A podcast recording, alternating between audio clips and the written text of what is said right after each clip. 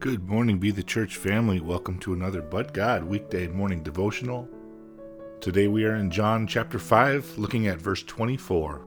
It reads Truly, truly, I say to you, the one who hears my word and believes him who sent me has eternal life and does not come into judgment, but has passed out of death into life.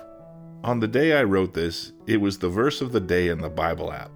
Normally, when God has not put something on my heart the night before, or when I wake up, I start my scripture reading in the Bible app. Most of the time, God uses the verse of the day to draw me to another scripture, thus revealing to me what God wants to say. Today, God said, use this verse. Rarely does just one verse reveal so much. It is not very often that one verse can be used without the context of the other verses surrounding it. However, in John 5, verse 24, Jesus uses the perfect words. He tells us that we have everlasting life. All we have to do is believe that God sent Jesus.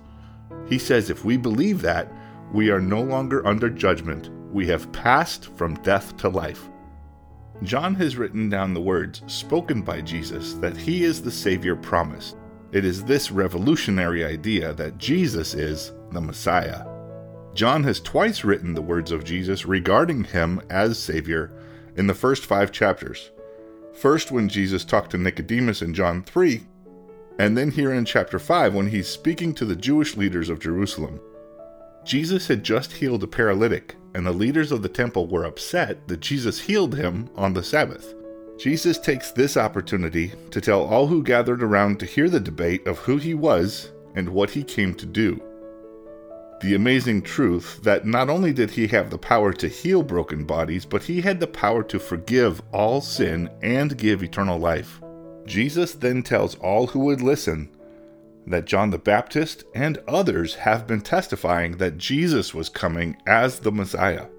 When we, as followers of Christ, use the words of Jesus to testify to who he is, the amazing happens.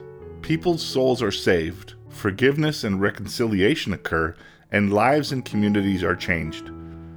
John 3 16 and 17 and John 5 verse 24 are simple and clear verses spoken by the Messiah explaining who he is and what he has done and what he will do.